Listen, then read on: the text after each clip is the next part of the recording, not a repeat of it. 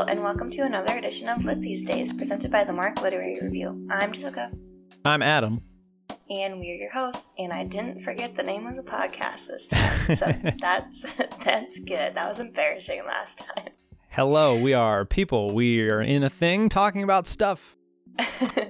Yes, so this week we have book hauls, which is very exciting. And then we are obviously going to talk about what we finished reading, what we're currently reading, and at the very end of it, we have a recommendation question. So I think that we should start with the book haul, because I've been waiting to talk about these books for a long time. So, um, Adam, what's the first book that you picked up? Because you went to that bookstore, right? I did. I finally made it to Midtown Scholar Books in Harrisburg, Pennsylvania. And I picked up a ton of books. Um... Can I give you a little bit of a description? I've been saving it. Can I describe to you the layout of this bookstore? Do it. Go ahead. Okay. All right. So outside there is, you know, the, the usual stands of books, you know, the we don't care if you steal from this section of the store. But the books are are great. I picked up three books from out there. There, there were four for, or three for ten. And I picked up uh, Dylan Thomas, Collected Collected Poems, which is an old New Directions paperback. I haven't really read too much Dylan Thomas, so I feel like I, I feel like I should. I feel like I'm missing out. I've I never also heard picked, of this person before. He's, um, from what I've read, which has been a long time, he is great. He's renowned, but hmm, it's kind of kind of absent in my in my list of things that I've read. Uh, and then I picked up two graphic novels from out front: uh, "Chilling Adventures of Sabrina." Um, This is, and there's a Netflix show that goes along with it. Um, I have read, they did this this weird like uh, horror reboot of the Archie Archie Comics series.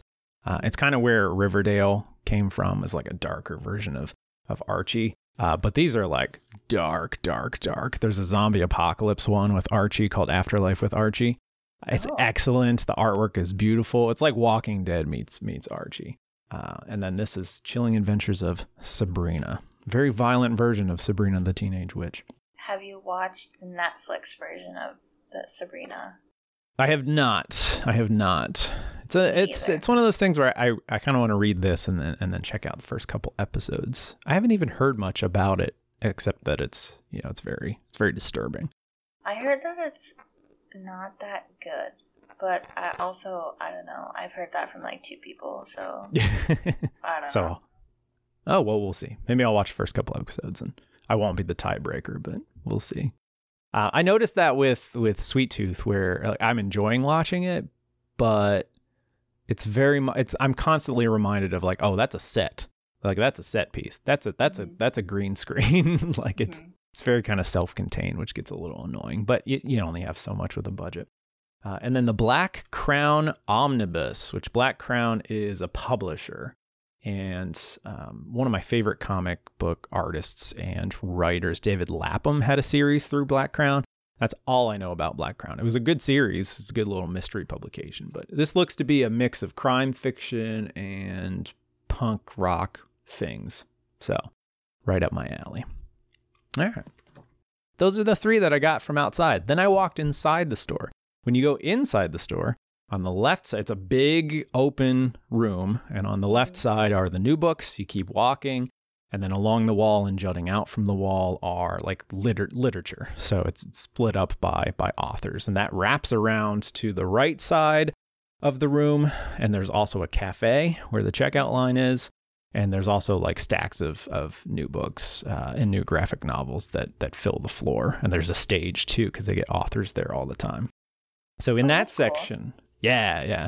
Um, and they've they've been closed up until a couple weeks ago, but they've had authors come in, including this author. I got Just Us, An American Conversation by Claudia Rankine.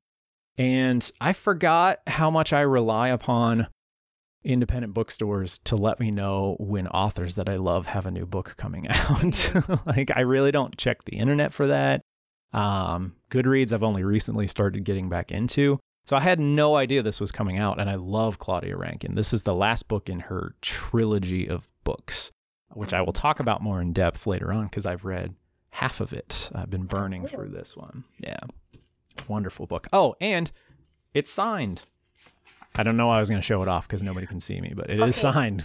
Is it signed like, okay, sometimes they'll have, like, oh, this is a signed copy, but it's very obviously, like, a photocopy of his their signature. Yeah. Is it, like, actually signed? Actually signed. Yeah, oh, actually that's signed cool. copy. Yeah, I, I believe it's because she was in the store. Mm. Um, they get all kinds of famous authors to come in, so I believe that is why. So in the same room, that was on the, the new fiction. Uh, as I went along, I always check out the E M. Forster section. And I got The Hill of Devi, or Devi, author of Passage to India, describes his life at court in the Indian state of Duas Senior, the oddest corner of the world outside Alice in Wonderland. Uh, have you ever read Passage to India? No. It bears a strange similarity to Kill a Mockingbird and came out way before To Kill a Mockingbird came out. Mm. Um, I like it much better than To Kill a Mockingbird, though it's not my favorite Forster uh, Forster book. But he spent a lot of time in India, uh, and this is the nonfiction side of that. So I picked that up for, for a couple bucks. And then I did pick up something else in the oversized scholarly reference section that's also in the main main part of that store. But I'm going to save that for last because okay. I spent way too much money, and that will explain why I spent way too much money. Oh, I bet I know who it's from. I bet you do too. So you then have the option of a couple things. The only room that I didn't go into is if you go through the wall uh, on the in the literature section of that room, you go into another room. There's a bakery in that room, which I believe is closed down. There's a young adult section. There's a children's section. There's two rooms of that that go in the back there. So I did not go in there because I ran out of time, even though we were there for three hours. Oh, wow. It's a very open floor plan. So then at the back of the room, you can then go up the stairs or you can go down the stairs. So if you go up the stairs, you're on a railing that overlooks that main floor. And then you can walk back on that railing. It's fiction that's along that wall. And you walk into another room, which is more popular fiction, science fiction, poetry, uh, literary criticism, uh, film and T V. All that stuff is back there. And back there, I picked up Post Office, Charles Bukowski, Charles Bukowski's first novel. Um, his publisher, he was publishing a lot of poetry, but not making any money off of it. And his publisher said, yeah, because you need to write a novel, like novels sell. And then I think it was like three weeks later, he was like, here, here's my novel. He just three like, weeks. Yeah, my Lord. He just stayed up drinking and, and typing for three weeks and then handed him the novel. And it became a hit almost instantly. So. It's uh, it's not a first printing. That would be very expensive. It's like the twenty-sixth uh, printing, but it's a very nice copy of it, old, kind of faded copy of it. Mm-hmm. So if you went up those stairs, but you didn't go towards the back along that railing, you could go forward into the art section, the art books. Um, and this this is like ten long floor-to-ceiling shelves. Like you have to get one of those old-school ladders that attach to the wall and wheel around the wall to get to the top of these things.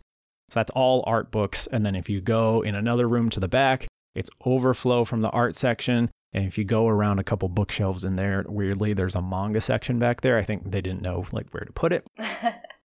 So I picked up uh, Pop Art by Lucy R. Lippard, which is just a, a nice little book about pop art. There you go. Cool. I want to read more about that because I like Andy Warhol. He's kind of the same, kind of in the same vein. If you didn't go up the stairs, you could go down the stairs in the back of that room to the history section. Um, and interestingly, in the in that history section, and I had never taken a close look at this for for obvious reasons, they have a copy, not not for sale, it's a display piece, of Mein Kampf by Adolf Hitler. Mm. And there's a little plaque there, and I did not know this. On the cover of that book, it says, none of the proceeds of this go to Adolf Hitler. So this was published in the States during World War Two as a way to say, like, hey, we're printing and selling your book, and you don't get any of the money. Like, it was like this kind of like really like patriotic thing they were trying to do. It didn't last long because then there were bootlegs everywhere. Also, that's you probably don't want to put too much of that into circulation. But it's an interesting little historical piece, and they have things like that in that section of the store. I wonder if copyright laws were different back then, because I can't imagine getting away with that now. Oh, yeah, yeah. Yeah, I I don't know. I don't know. I don't know much about the copyright in the time, but I, I think clearly if you published something that was from another uh, country, that person would have to get the would have to get the proceeds. So they just did it anyway because they were like, eh, it's Hitler. Screw you. Yeah. so so that was there in a, in a very nice condition. Like they, it's it's it's an interesting uh, piece of history. If you turn around once you go down the stairs into the history section, you can then go down another set of stairs. Oh, my Lord. Yeah. And you are fully under the ground. And then you have more history. And this is probably like, oh, I don't know, three, 300 feet back. Like, it's a long room. I can't estimate size very well. It's a long room. Um, it's history. It's philosophy. It's religion. It's just, and then it's history of the very specific areas around the world. If you turn a corner in the back of that room, you end up in their like book plates section where they've they've taken like rare prints from books. They've taken book plates out of old books and you can buy those. If you go through there and around the corner, there's another room of reference books. Go through there. There's another room of sociology and psychology books, gender studies. Um, off of that, there's a, a business and marketing room. There's a political science room. And if you keep going further back, there's an antiques book room, and then you ask, finally reach the end of the store. Can I ask what a book plate is? Because I don't know what that is. There, it's if you buy a used book and somebody has printed like their name and maybe a picture to put in the front of the book to let you know that's their book. It's a very kind of oh. old style thing to do. You'll see them in library books with donations as well. That's a book plate. So you can buy like antique book plates in there. Okay, that's yeah. cool. Yeah, it's very cool. By the time you get almost to the back of the store, of the basement of the store, there's a sign that has the J R R Tolkien quote of not all those who wander are lost. And then it says, but if you are lost, here's a map of the store and how to get back to the front. Because I'm cool. sure plenty of people get lost. Um, so down there, I found How to Live Authentically in an Inauthentic Age, the Existentialist's Survival Guide, which sounded right up my alley because it's split up into sections like anxiety, chapter one, chapter two, depression and despair, chapter three, death, chapter four, oh, authenticity, boy. faith, morality, and love. And it's written by a college professor. It's one of those I think we've talked about before because you had that George Saunders uh, mm-hmm. book of book of Russian Russian fiction, right? Yeah, short stories, Russian short stories. Yeah, so I think it's kind of kind of set up like like that. More of a commentary, though. Mm-hmm. All right, so can I guess what the big book is? Is that where sure. we're at? Yeah. Okay, is it something to do with Sun Ra? No, it does not. I didn't find anything on Sun Ra. Dang. That's a good guess, I, though. I was so that's certain that's what, what it was going to be. So, um, I may have spent over two hundred dollars at the bookstore. Oh my god. Because just my wife, this book? No, no, no, no, no. Oh, all okay, together. Okay. And my wife well, bought three. Fine. Yeah, my wife bought three new books, but she also said, if I don't get this, because every time we go, I'm like, I should get that, but it's expensive. She's like, if you don't get it, you're just going to keep complaining about it. I don't want to hear it. Just buy the book. And that is the Helm Information. Remember, this is Midtown Scholar Books. So like, there's a ton of scholarly books in there. Stuff you'd have to buy for college that would be really expensive. But it, it pops up there very cheap. So I imagine college students go there a lot to, to find books that they need. So this is the Helm Information Critical Assessments of Writers in English on E M. Forster, volumes one through four. This is like if you want to write books or papers about E M. Forster, this is what you would go to. Um, and I'm proud of it because while I bought it for ninety-five dollars, and it's in excellent condition, it does have a list price of seven hundred ten dollars. So, oh my god. It's a it's a deal. Oh my lord. Yeah. seven hundred dollars? Yeah. Oh boy. seven hundred ten. And there's other stuff like uh, his latest uh, biography, which is an un I think it's called an unrecorded life. It's about his sexuality. Um and all of all of that was recorded in like one I think it was called like the Black Notebook or something, like a locked notebook, because um, he didn't want anyone to find out that he was gay. And this is available now in printed form, but it is specifically for scholars of E M. Forster. And it's like five hundred dollars and I really want to read it, but eh, unless it pops up in Midtown Scholar for under one hundred, I'm never going to read it. I like, I feel kind of uncomfortable with the fact that, like, you, or, like, people publish, um, like, diaries of dead people. Like, if someone found my, I don't keep a diary, but if someone found my diary and they're like, ah, oh, we're going to publish it, I'd be like, no, no, don't do that. Yeah, it's, I do think about that sometimes. I have a lot of journals laying around the house, and I think I even make reference when I'm writing in it. Like, ah, I don't care. Burn these for all I care, or, you know, whatever. Read them. It doesn't matter. I'm dead. What opinion do I have? Um, but I understand that's not everybody's opinion. For Forster, though, like his, he, his works of gay fiction, which came out after he died. Uh, famously, he had one novel called Maurice. And uh, they found that in, in a drawer, the manuscript for it in a drawer when he died, with a Post-it note on it that said, publishable, but should it be? Like, question mark. Um, and he very much recorded everything. Like, he did in his, I believe in his lifetime, uh, it's called The Commonplace Book, which was his notes on, like, everything, but he kept his, he kept his sexuality at bay within it. Like, I think he authorized the public publication of that. And he always...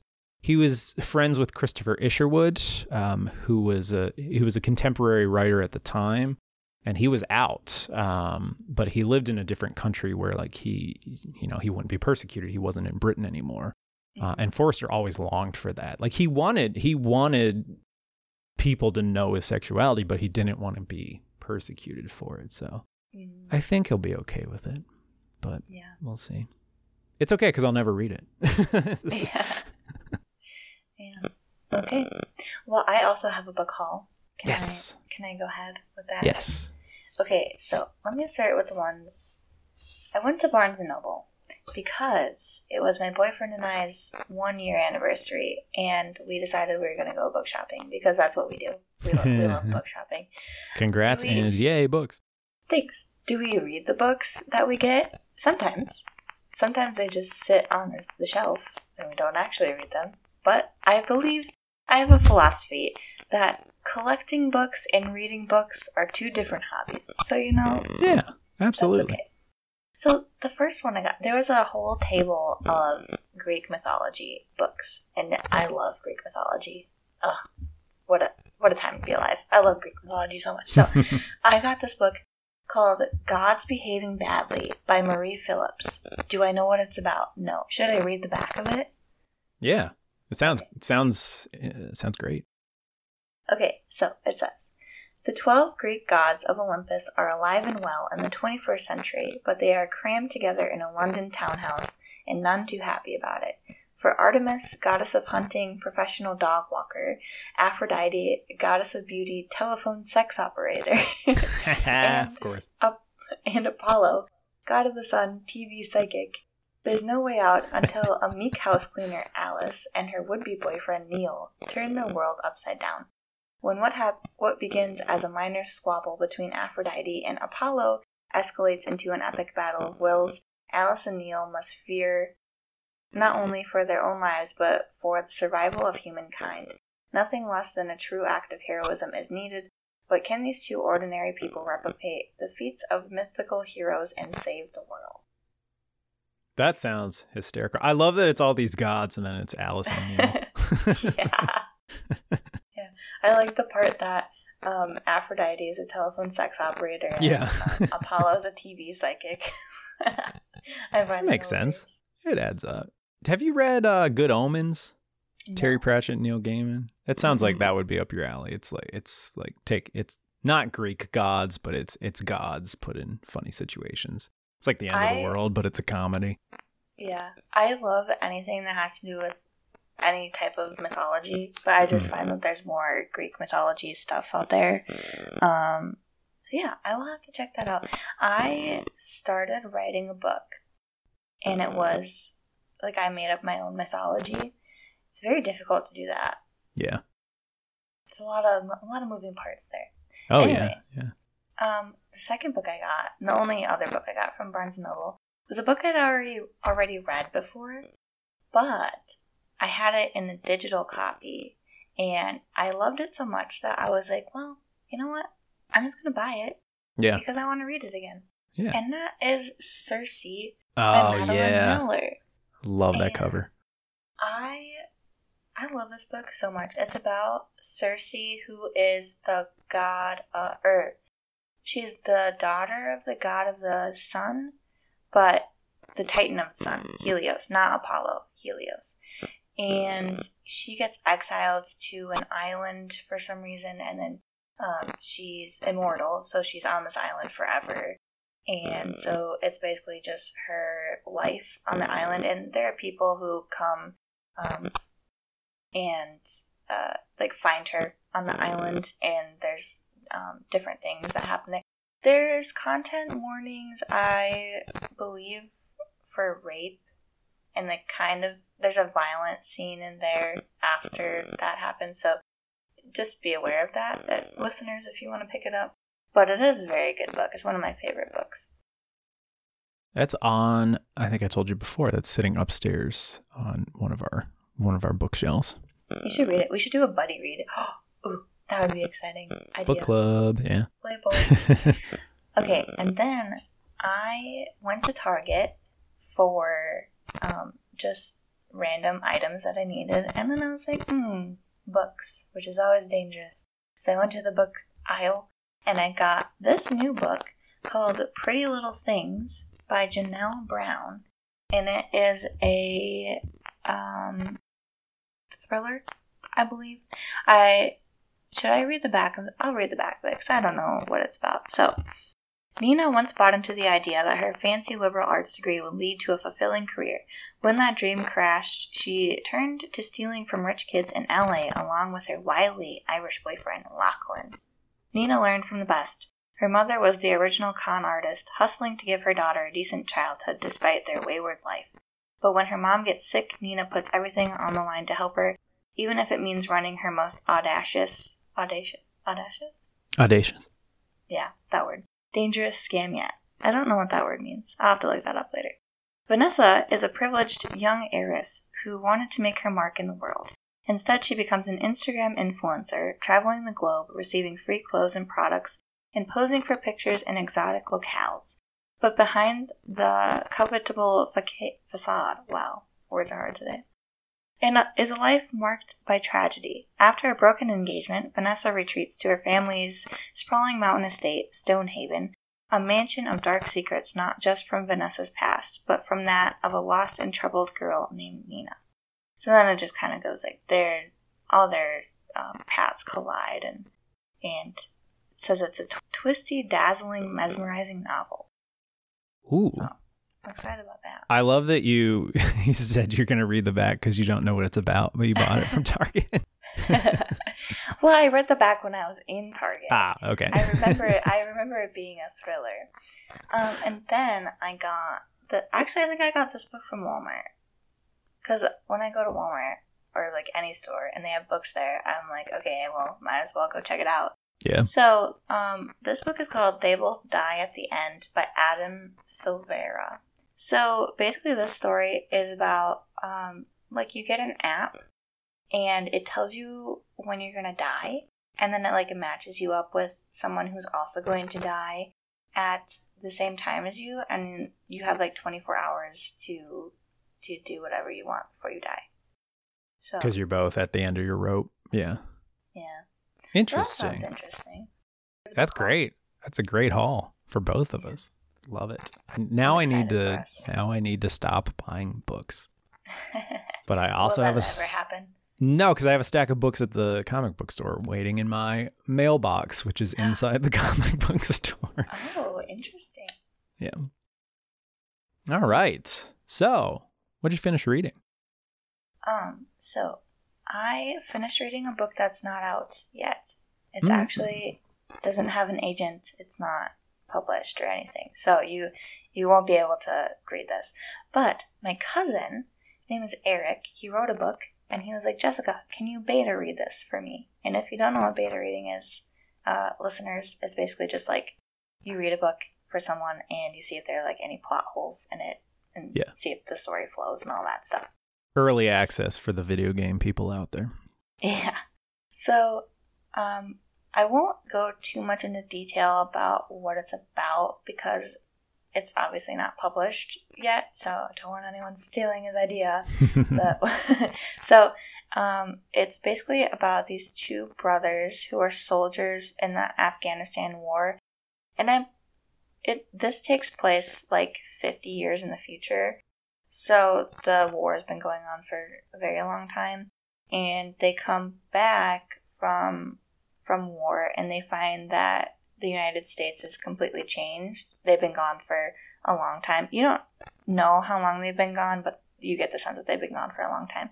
So basically what happened was um, America went from a democracy to a dictatorship, and now there's like a corrupt dictator, and hmm. um, the brothers end up joining like the resistance to take down the the government. So I thought it was really good so far. Yeah. There are some things to change, but yeah, if there are any agents out there listening that sounds interesting, hit me up. Yeah, nice, very nice. I look forward to seeing that sometime in the future. But that's all I, I had read. What did you read? I finished reading The People We Meet on Vacation by Emily okay. Henry. What are uh, and I know I I still maintain that it's too long, although I did sit and read forty the last forty percent of the book in one sitting, so like I still maintain it's overlong, but um, it's quick. That said, it is very quick. My final verdict was two stars, um, which we talked about last week. Two stars is probably more like three stars for a normal person. Mm-hmm. Um, and, and part of it's part of its preference. Popular popular romance fiction is not something I normally gravitate towards, but I, I, I like to read outside of my comfort zone. Um, so I appreciated that. And I realized while reading the book um, that I enjoy books with heavy philosophy and explicit sex. Like, that's really what I want out of a book. And there's your title for today. So you're welcome. Yes. So maybe for me, there wasn't there wasn't enough of of either. Um, but the okay, so you know, it, it's hard to not spoil plot in here because, like, you know, again, you you said before, like, you know what's going to happen, right? You know they're going to get together because they have mm-hmm. to. It's just it's kind of it's just kind of one of those books where it has to happen. Um, so when they formula. finally, yeah. Yeah, when they get to when they get together sexually for the first time, that was a good scene. That was a very good scene. And then after that, it was just like, and then we did it, and it's fine. We just moved on. So, um, so th- those seemed kind of brushed over. Uh, and and the first one is is really kind of brilliantly done. Um, I mean, I guess if you take a look back, you'd be like, okay, that's kind of laughable. Like the way it happens doesn't normally happen, but considering the tension that's been there building for the entire story, it works really, really well. So I won't spoil like what what the backdrop of that is because it's really good. Um, and then after they finally get together for the for the first time, finally, you know, it's like sixty percent of the way through the book. Um, I was burning through it at that point. I loved it at that point, but I was constantly glancing down at, at the percentage of the book that I had left, and I was like, no, she's gonna. I know she's gonna do it. She's gonna have that scene where one of them says something they're not supposed to, and then they're like, no, we can't be together, and then it's gotta... And I was so satisfied at that point with them being together. Um, and the things that they were they were doing together, they're, you know, they're going to the brother's wedding. I thought that those, there were really great scenes in there of, like, very human connections within the family uh, and with each other. So much so that I was like, no, don't do the thing. Don't do the thing. Just end the book. I knew she couldn't just end the book, but I was like, just end the book. I don't want any. I don't want any more drama from there. Uh, and then it happened. And I felt like, with without saying what happened, Jess, how did you feel about that? Because I was like, that's a stupid thing to be upset about. Yes. Okay. Yeah, that was so freaking stupid. I'll tell yeah. you that. Right. Oh, gosh. That was so dumb. Like, I don't know. I guess I guess there had to be something, some kind of drama. But, like, yeah.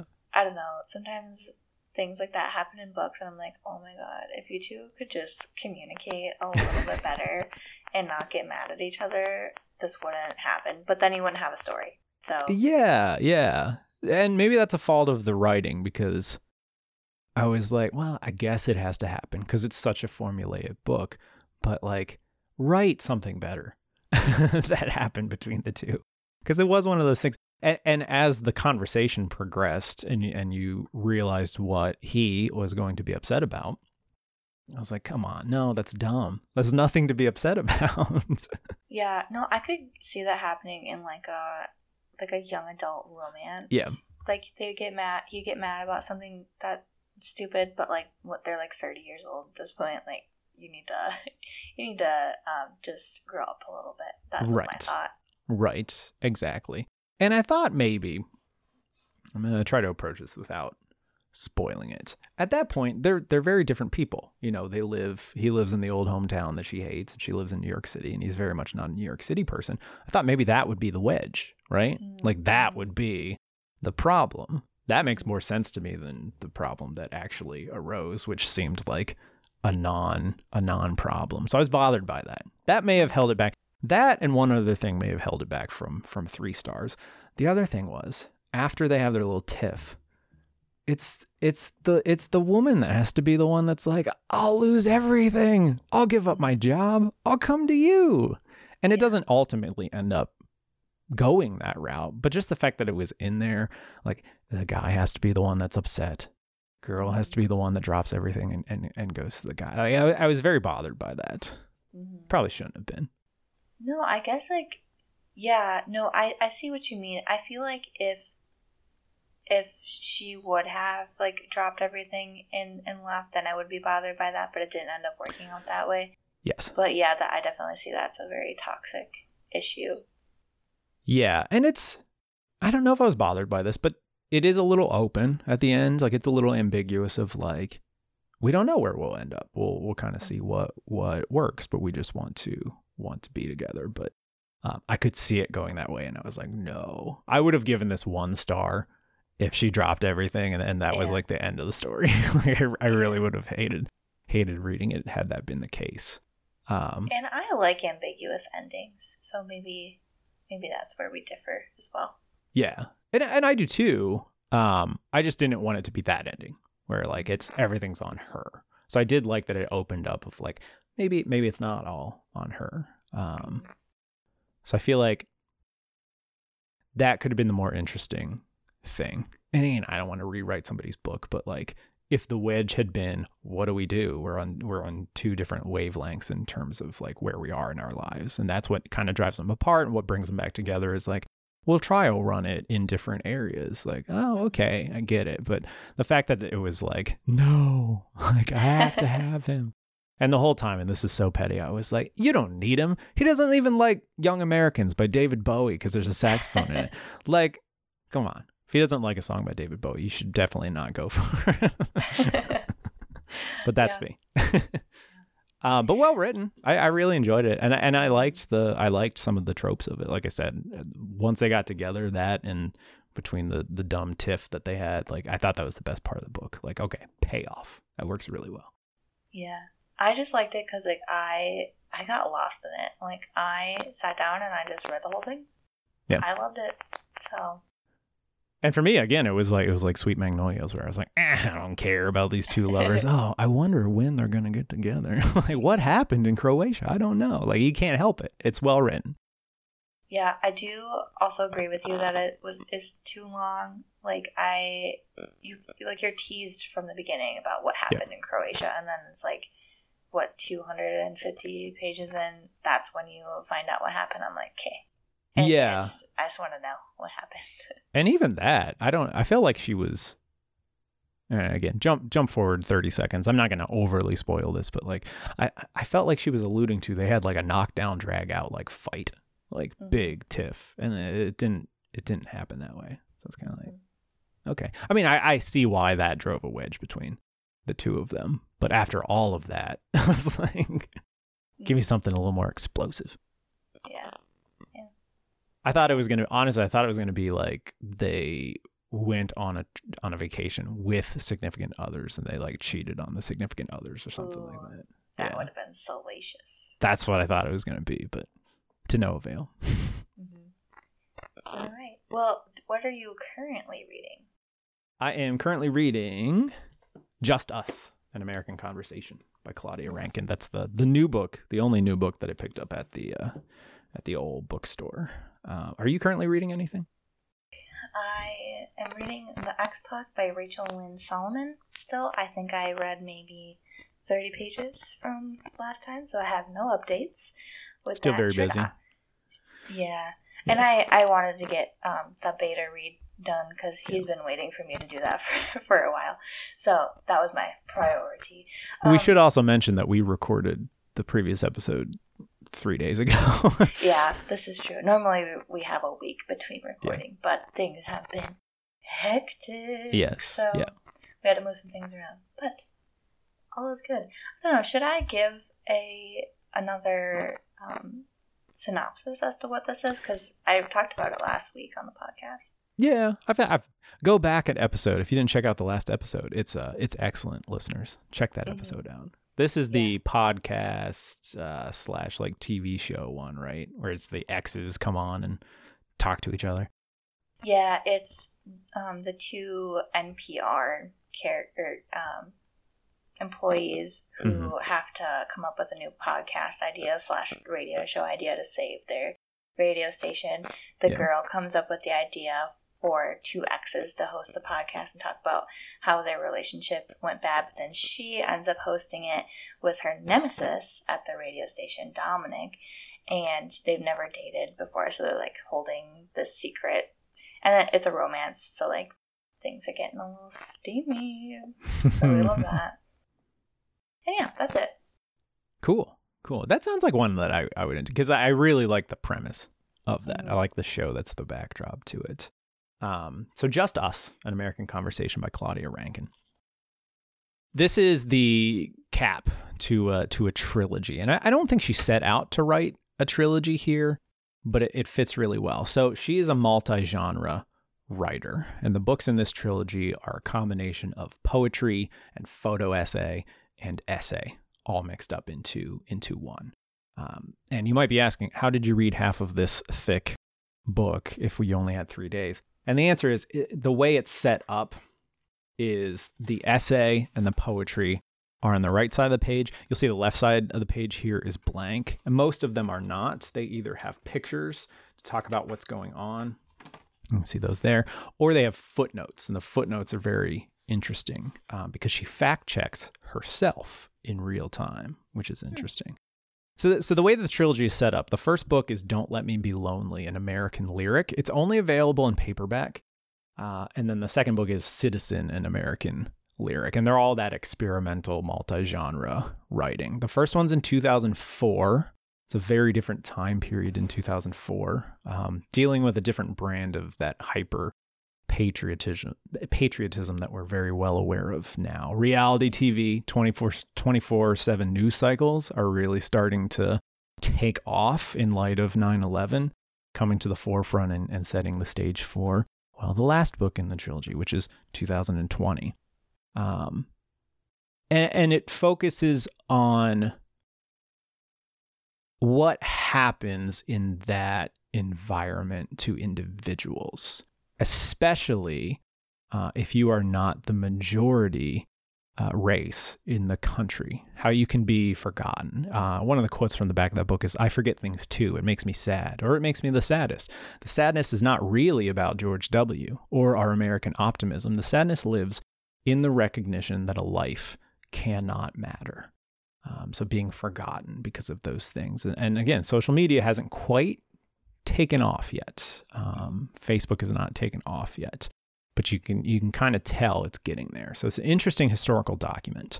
The second book is a meditation on race. Um, Trayvon Martin's death is not the focus of the narrative, but it haunts the narrative. The cover of the book is all white with a hoodie that's been cut from um, cut from the rest of the sweatshirt. Um, and it starts with her documenting microaggressions toward her and how those are becoming just out and out racial aggression over the course of the book. And it builds towards Trayvon Martin, at least from what I could remember.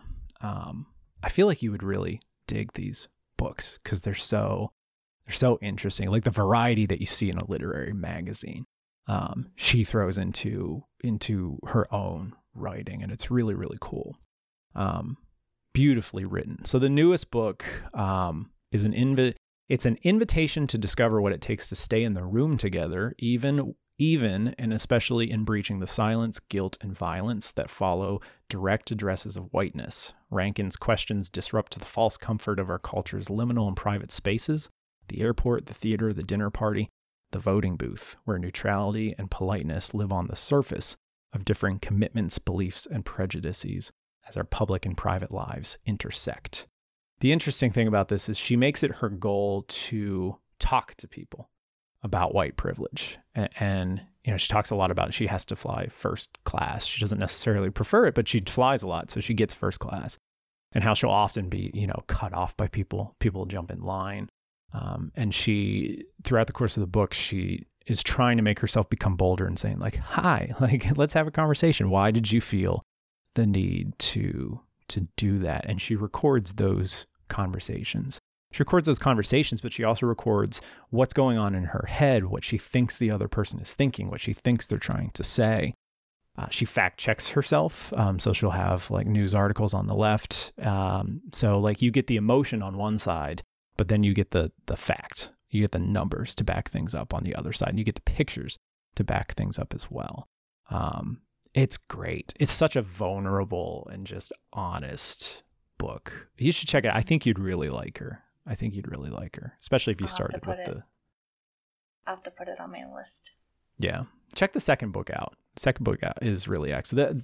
They're all excellent, but the first one is a little more like, you know, it's paperback only. It's a little hard to find. I think it's still available, though. I just don't see it as often. So that's it. I will be done with that, and maybe today. Who knows? Okay. Yeah, and do you like what? Are you, what's your star rating so far? Uh, probably five. Okay. Probably five. I looked back. I gave the other ones four stars. I would like to reread them, but um, it's coming together very well as a singular text, and the fact that it's split across two thousand four and two thousand twenty-one. Uh, it really reminds me of like, man, two thousand four was like, it's like living on a different planet. Mm-hmm. Um, that's really where you heard like post-racial society a lot, which she addresses in there. But you can see the groundwork that has led us to just today's climate. Mm-hmm. And it's interesting because she does it in a way, too, where like I'm starting to notice, like with the Bo Burnham special that I talked about last time, he never says pandemic. He never says covid nineteen. He never addresses it directly. And this is one of those works where it's like, you know, you're not, she doesn't address like Trump directly. Um, if she does, it's always a symptom of what's going on and trying to analyze what is, what is going on here. And she even points to that, like she's talking to somebody that's writing a book on Trump. And she's like, no, like she's getting in an argument of like, no, you're just focusing on it. Like it's an anomaly. It's not an anomaly of what's going on in this country. Um, great read, great read. Five stars so far. Okay, so we are going to talk about a, or sorry, we had a request come in for a book that's going to come out, a new release that we're excited about. So I chose a romance because I'm in a romance mood. I don't know if it's the summer. I don't know if it's because I'm in love with my boyfriend. I don't know. Love is but in the I, air. and and I, pollen. And pollen. Yes. Um, so I picked a romance, and this one comes out on July thirteenth, and it's by Tessa Bailey, and she has a lot, a lot, a lot of books out, but I've never read anything by her. And so I thought this one looked interesting, so I thought that I would pick this one up when it comes out, and I'll read the synopsis of it. Um, Tessa Bailey is back with a Schitt's Creek-inspired rom-com about a Hollywood it-girl who's cut off from her wealthy family and exiled to a small Pacific Northwest beach town where she butts head with a surly, sexy local who thinks she doesn't belong. And, oh, it's called It Happened One Summer. I don't think I mentioned that. Mm. But um, Schitt's Creek is a Netflix show, or it's a show on Netflix that I really like. Basically, it's like these rich people who lose everything and they have to move to this small town and figure things out. And what I really liked about that show is the character arcs from the first season to the last season. There's a lot of character growth, so I'm kind of hoping that that happens in this book as well. So I'm excited for this one to come out. Now I know what that show's about. People oh, rave yeah. about it, but I've never actually investigated. It sounds it's really like funny. It sounds a bit like Arrested Development, except the characters mm. grow. They're not they're not static. Mm-hmm. I will have to check that out. Excellent. So uh, I feel like I always struggle with the question a little bit because, again, and I realize this going to the bookstore, I never know what's coming out. Like, I always find out about it at the bookstore as it came out. So I've kind of been lost over the course of the past year. Uh, but then I realized uh, there's a book that I have written on my calendar uh, to buy because I can't, there's no pre-order available for it. And I'm very excited about it. Um, and bear with me because it's, it's, it's nerdy and it's very specific.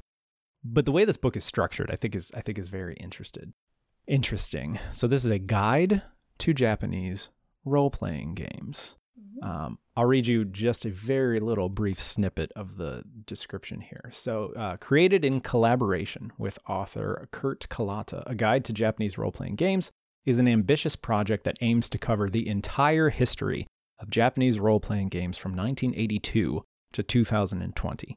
As well as reviews of over six hundred games covering the wide range of subgenres, including strategy R P Gs like Fire Emblem, roguelites like Mystery Dungeon, and first-person dungeon crawlers like Etrian Odyssey. It includes articles on the genre, its music, its art. Overall, the book weighs in at over three hundred seventy thousand words and contains contributions from a wide selection of fans and journalists, combining to create the ultimate coffee table book to Japanese role-playing games. Um, It is six hundred fifty-two pages in length.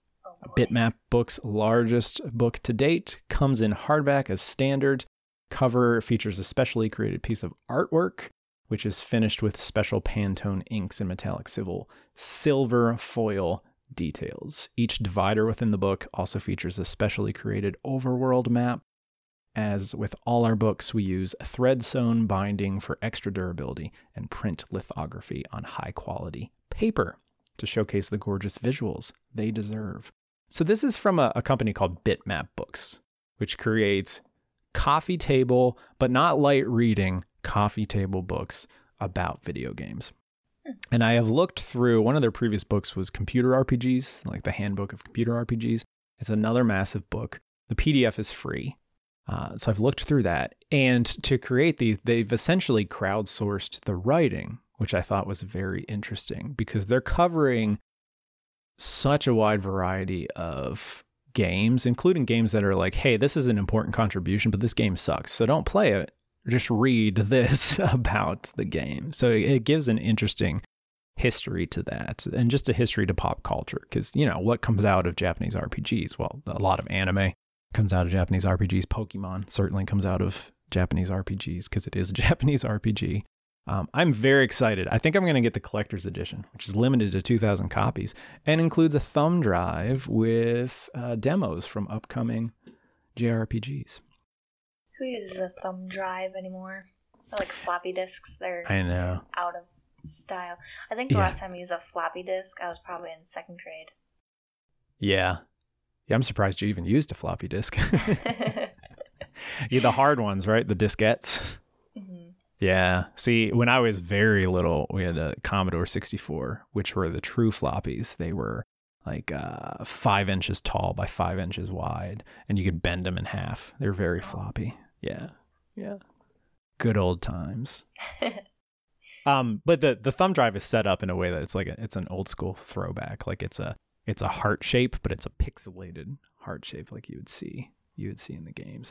I I love books like this, like solid coffee table books that give a history of something, um, but a very well-researched and in-depth history on something. This will take me forever to get through, but just to just to have it and be able to flip through it is going to be, ah, it's going to be great. It's going to be great. So there you go, a small press as well. When does that come out? This comes out, it was supposed to come out a week or two ago. Now it comes out June twenty-fifth. And again, no pre-order. So I'm just going to okay. wait till midnight and see if it drops at midnight and try to snag that collector's edition. It's also from Britain.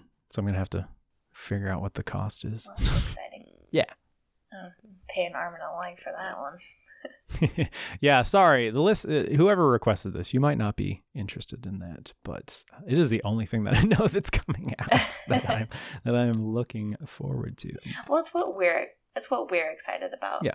Also, if you're a reader and you like video games, chances are you're gonna like, you know, these are very text-heavy, narrative-driven games. So I think that's why I gravitate gravitate towards them. I always felt like I was wasting time when I was a kid playing games, so I started playing games where I had to read constantly and follow the story.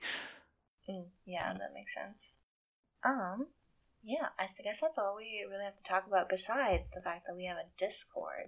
And Adam, you set it up, so tell the people about the Discord. We do. We have an excellent Discord set up and ready to go. Now, it launched last night, so nobody is in it except for the two of us. So you could be the first. Um, plenty of things to talk about, from a general chat to what you're currently reading. And you can use that space as a, as a spot to uh, send us suggestions. Uh, just general suggestions or recommendation questions, discussion questions. Uh, you could hear those on the show. If you're like me, I always bring an extra computer to work and just have Discord sitting off to the to the side so I can check in with people. Um, so check it out uh, in the show notes, correct? Yeah, I'll put it in there. Don't remind myself to do that. Excellent. Come chat with us. Yes. Okay. Well, thanks everybody for listening to this episode, and we'll be back next week. See you next week.